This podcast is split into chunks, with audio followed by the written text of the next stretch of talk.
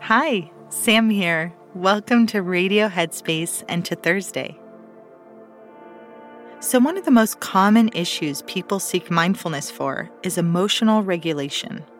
Whether it's anger issues or self doubt, having emotions get the best of us impacts our relationships, our work life, and our overall health and well being.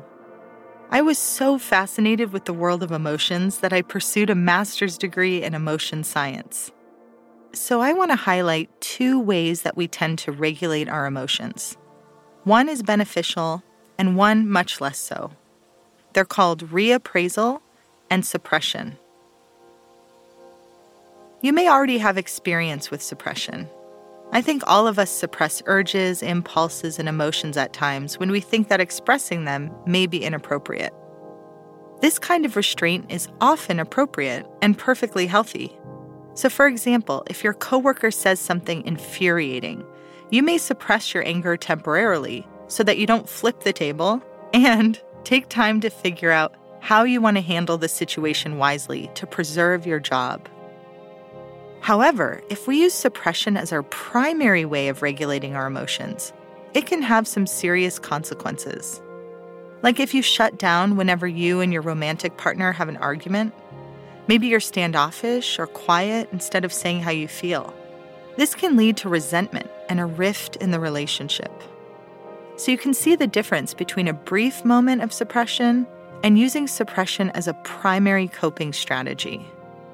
So, here are some research findings regarding those who use suppression as a primary mode of dealing with difficult emotions. Suppressors have reported experiencing less positive emotion and more negative emotion, including symptoms of depression and feeling inauthentic. In controlled experiments, they're less liked by their social interaction partners, and the blood pressure of their interaction partners increases during that interaction. Now let's consider reappraisers. First off, reappraisal occurs when we change how we interpret or appraise a situation. So, for example, if someone cuts you off on the freeway, you may immediately assume they're an inconsiderate jerk, feeling angry, and if you haven't had lunch yet, maybe even enraged. But if you imagine an alternate cause, like maybe there's an emergency and they're trying to get to the hospital as soon as possible, then you may have a more empathic or at least less emotionally charged response. Research has shown opposite patterns for suppressors when compared to reappraisers. They show decreased negative emotions and increased positive emotional experiences. Those who choose to reappraise show reduced physiological stress responses and fewer depressive symptoms. Reappraising has been shown to improve memory and is linked to closer relationships with friends. So let's just take a pause and consider where you feel you fit along this continuum. Are you more of a suppressor or a praiser? See if you can let go of judgment or self criticism as you start to consider your tendencies. Wherever you are on your journey, here are a couple of healthy emotion regulation tips that you can start using right away. First off, whenever you encounter a difficult situation or what you deem to be one initially, you can pause and ask yourself, what else might be true?